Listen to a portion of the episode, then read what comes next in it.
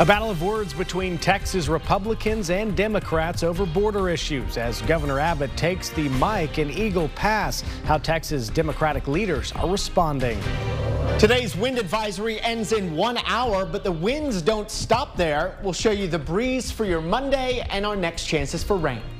And a big announcement from FIFA after months of speculation. How Texas is set to play a big role in the FIFA 2026 World Cup. Good evening. I'm Nabil Ramadna. One person died overnight after reportedly being hit by a vehicle in North Austin. According to Austin Travis County EMS, the crash happened a little after 4 in the morning on the West Anderson Lane Service Road. That's just east of North Lamar. EMS says the person died at the scene. And taking a live look now over downtown Austin, where some clouds are mixing with the sun. Meteorologist Nick Bannon joins us now. Nick, we're seeing some gusty winds out there. I was actually running earlier it was really gusty. Yeah, depending on which direction you were running, you either got a headwind or a tailwind helping you out. So hopefully it was the, the latter. Uh, but yes, a super windy day today. And speaking of winds, we just got some new pictures of damage left behind by Friday night's storms and wind. These pictures are from viewer Mary Hottenbach out in Cistern. That's in Fayette County. She says her barn was demolished but the animals there were okay. We sent the National Weather Service these photos and they are looking at them as well as corresponding radar imagery to determine whether straight line winds or a tornado caused this damage in Fayette County. We'll let you know when they make that determination and probably they would do that here over the next day or so. It is still windy out there now. We've got these strong gusty winds out of the northwest gusting anywhere from 20 to about 35 miles per hour. They were gusting over 40 miles per hour earlier today. Still have a wind advisory until 6, but we are going to see these winds coming down a bit more here this evening and tomorrow. So while it's still going to be windy, it won't be as windy. Just like yesterday, we've had more of these very spotty, very brief showers blowing in from the northwest to southeast. You may feel a few drops before they move on. They're generally northeast of Austin now into eastern Williamson County, Milam County, Bastrop County, and a little bit of northwestern Lee County. I expect the rain chances drop off entirely once the sun sets as we lose a little bit of the daytime heating. Temperatures in the 60s across much of central Texas. Sure, it was windy, but it was actually a fairly nice day aside from that. We'll be still at 60 and partly cloudy at 7 briefly turning mostly clear at 9, and then the clouds start to thicken back up at 11 as we're in the mid 50s by then. Coming up in first warning weather, we'll show you the gusty winds for the day tomorrow. We'll show you those highs returning back into the 70s with eventually several days of rain chances on the way. Thank you very much, Nick. With tensions high on the border, Governor Abbott welcomed 14 governors from around the nation to Eagle Pass. Before speaking with the media, the governors received a briefing on Operation Lone Star. Abbott saying Texas will continue to secure the border and that he's thankful for the support from these other states. He also discussed Texas's right to defend and protect itself. Topics like fentanyl, human trafficking, and the dangers of criminals crossing into the United States were all discussed. Abbott also pointed to safety concerns with people coming across the Rio Grande illegally. Texas has 28 ports of entry. Get this fact no one has ever drowned crossing a bridge. If Joe Biden cared about the safety of these migrants that he, he, seems to have empathy for, he would have them cross a bridge as opposed to crossing a river and paying the money that goes to the cartels to cross the river. While recent rallies on the border have been peaceful, including the Take Our Border Back convoy, Governor Abbott also took time today to warn against anyone taking up other plans. We don't want anybody taking any type of vigilante action. Uh, we believe in public safety, and that means the safety of, of everybody. The lives of everybody are, are, are important, and we don't want anybody to be harmed in any way. All that we want is to enforce the immigration laws of the United States. And some of the other governors who spoke today include Governor Bill Lee from Tennessee and Arkansas Governor Sarah Huckabee Sanders. Meanwhile, Texas congressional Democrats responded to the gathering of governors in Eagle Pass and the ongoing issues at the border. At a news conference held online, Texas Democrats criticized the state's efforts of the border. Representatives said that policies supported by Abbott and other Republican governors are obstructing federal immigration enforcement and putting people seeking asylum in danger. Democrats and President Biden are working together to make sure that people can apply for asylum from their home country, can wind up here on a flight, can be connected with their sponsor, aren't out there waiting in the desert. But it is people like Governor Abbott and these other governors who are showing up to Eagle Pass today for their press stunt that are specifically trying to make that more difficult. Democrats also raised concern about the rhetoric about an invasion putting immigrants at risk of violence at the border and beyond. Today, people gathered at the state capitol to rally in support of Palestine as the fighting continues overseas. The group waved Palestinian flags and carried banners as well as signs adorned with impassioned pleas calling for an end to U.S. funding for Israel and a permanent ceasefire in Gaza. We're here, yes, to ask for a ceasefire and an end to the genocide, but we are also here to say that we want an end to the 75-year plus occupation of apartheid of Palestine. We want um, uh, freedom for the Palestinian people, and we want everyone to be able to live in peace. According to the Associated Press, the Palestinian death toll in Gaza has surpassed 25,000 since the start of the Israel Hamas war in October, when Hamas militants launched a surprise attack in Israel, killing around 1,200 people. And going in depth in an NBC poll released today shows President Biden's approval rating has dropped to the lowest point of his presidency, with some of that rating attributed to his handling of the Israel Hamas war. Of the voters surveyed in the NBC poll, only 29% approve of how he has handled the conflict. Those surveyed under the age of 35 expressed even more disapproval of his handling of the war, with only 15% approval recorded among younger voters. And if you're looking to vote in next month's primary, you're running out of time to make sure you're registered. Headline or the deadline is coming up this Monday.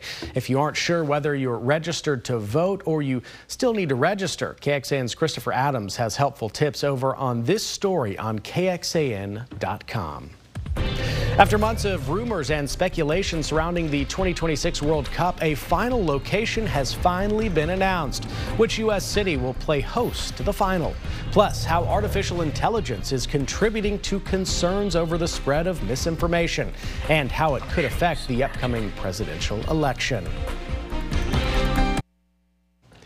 Well, we now have an answer to the long awaited question of which American city will host the FIFA 2026 World Cup final. After months of rumors and speculation surrounding the final, FIFA announced today that New York and New Jersey's MetLife Stadium will play host to the World Cup final match. And although Texans might be disappointed, including Nick Bannon, to hear that the Lone Star State won't host the final after all, there are still several matches planned to take place here in Texas. Arlington will play host to five five group stage matches throughout the World Cup, as well as three knockout matches and a semifinal. Houston will also host five group stage matches, as well as two knockout matches.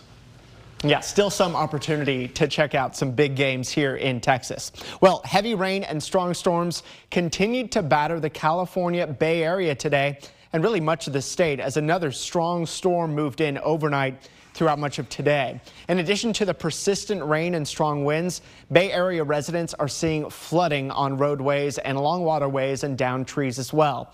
Flood warnings and watches are in effect for several areas, as well as wind advisories and high wind warnings. Officials also say more than 44,000 Bay Area customers were without power. The brunt of the storm will continue over the next couple of days as the heaviest rain starts to shift farther south.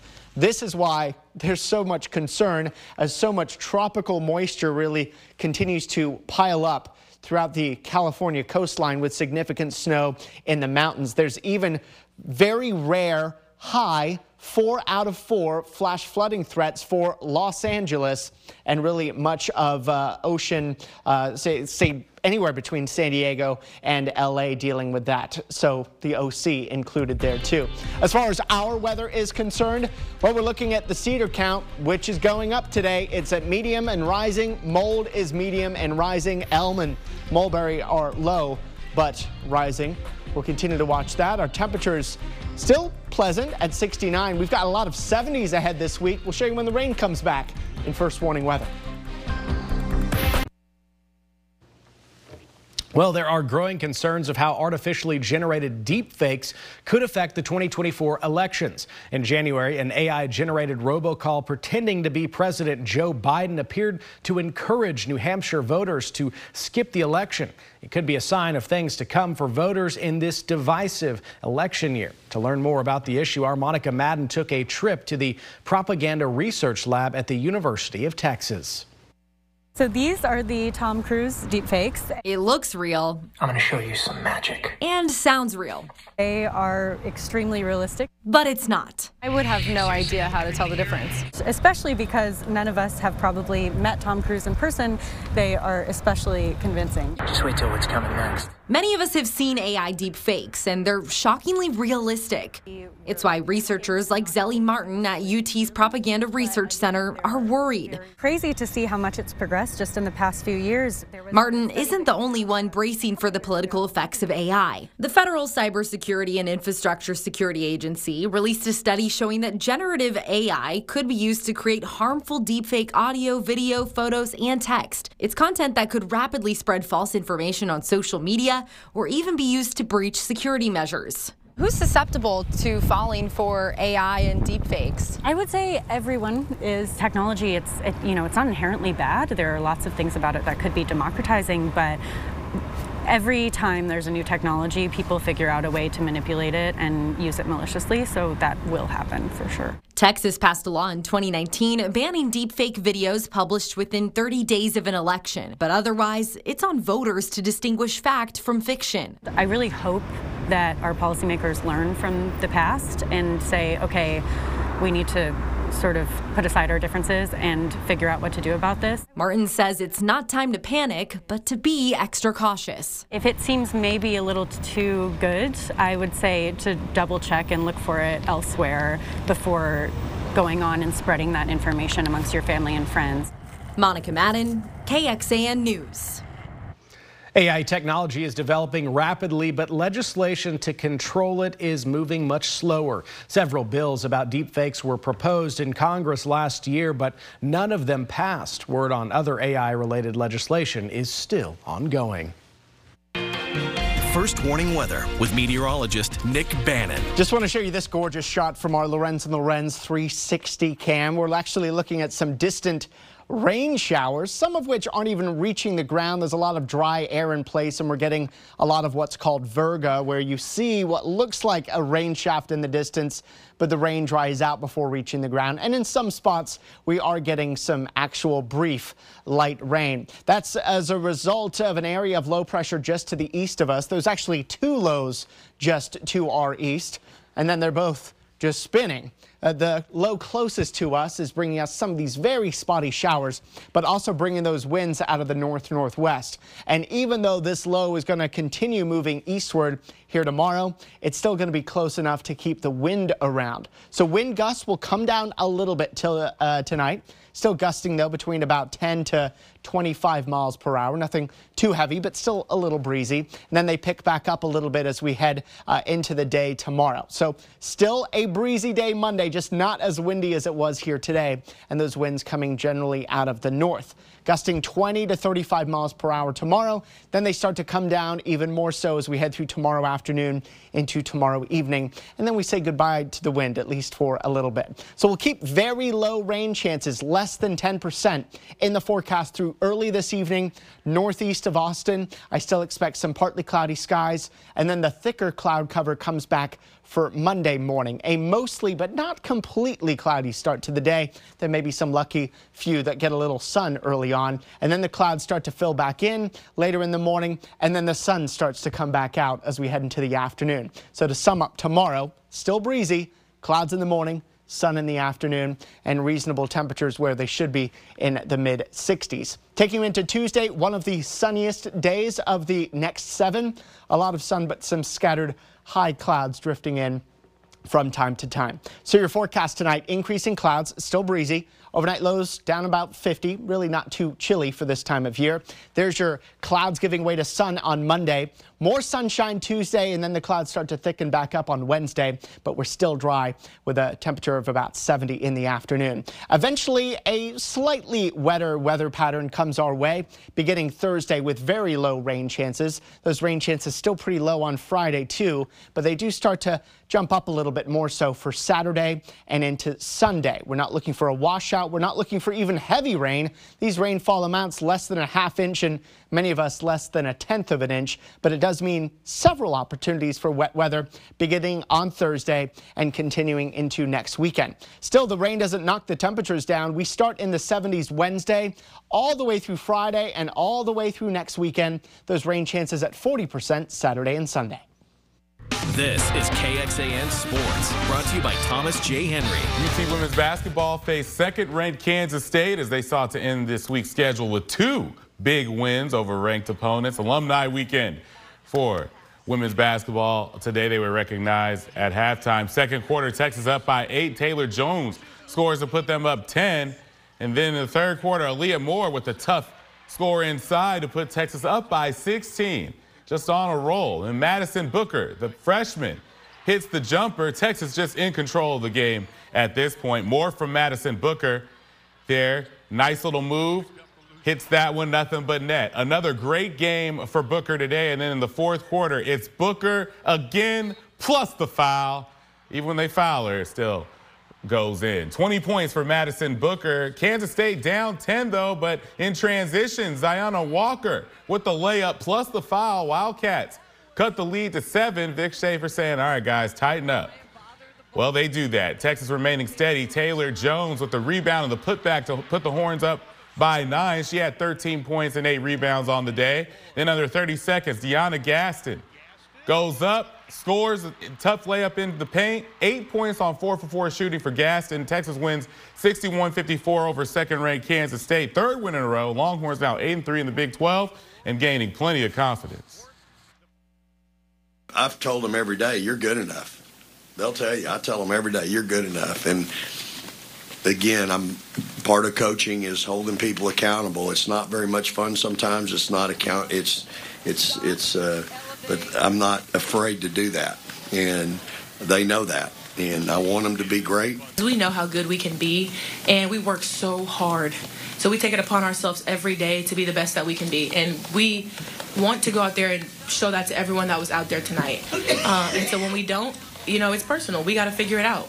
Um, but I'm, I'm just, I'm so happy, so proud. Texas now 21 and 3 overall in fourth place in the Big 12, a half game behind West Virginia for third, one game behind Kansas State, who they beat today for second place. They'll get a little break before they head to Fort Worth to face TCU on Saturday.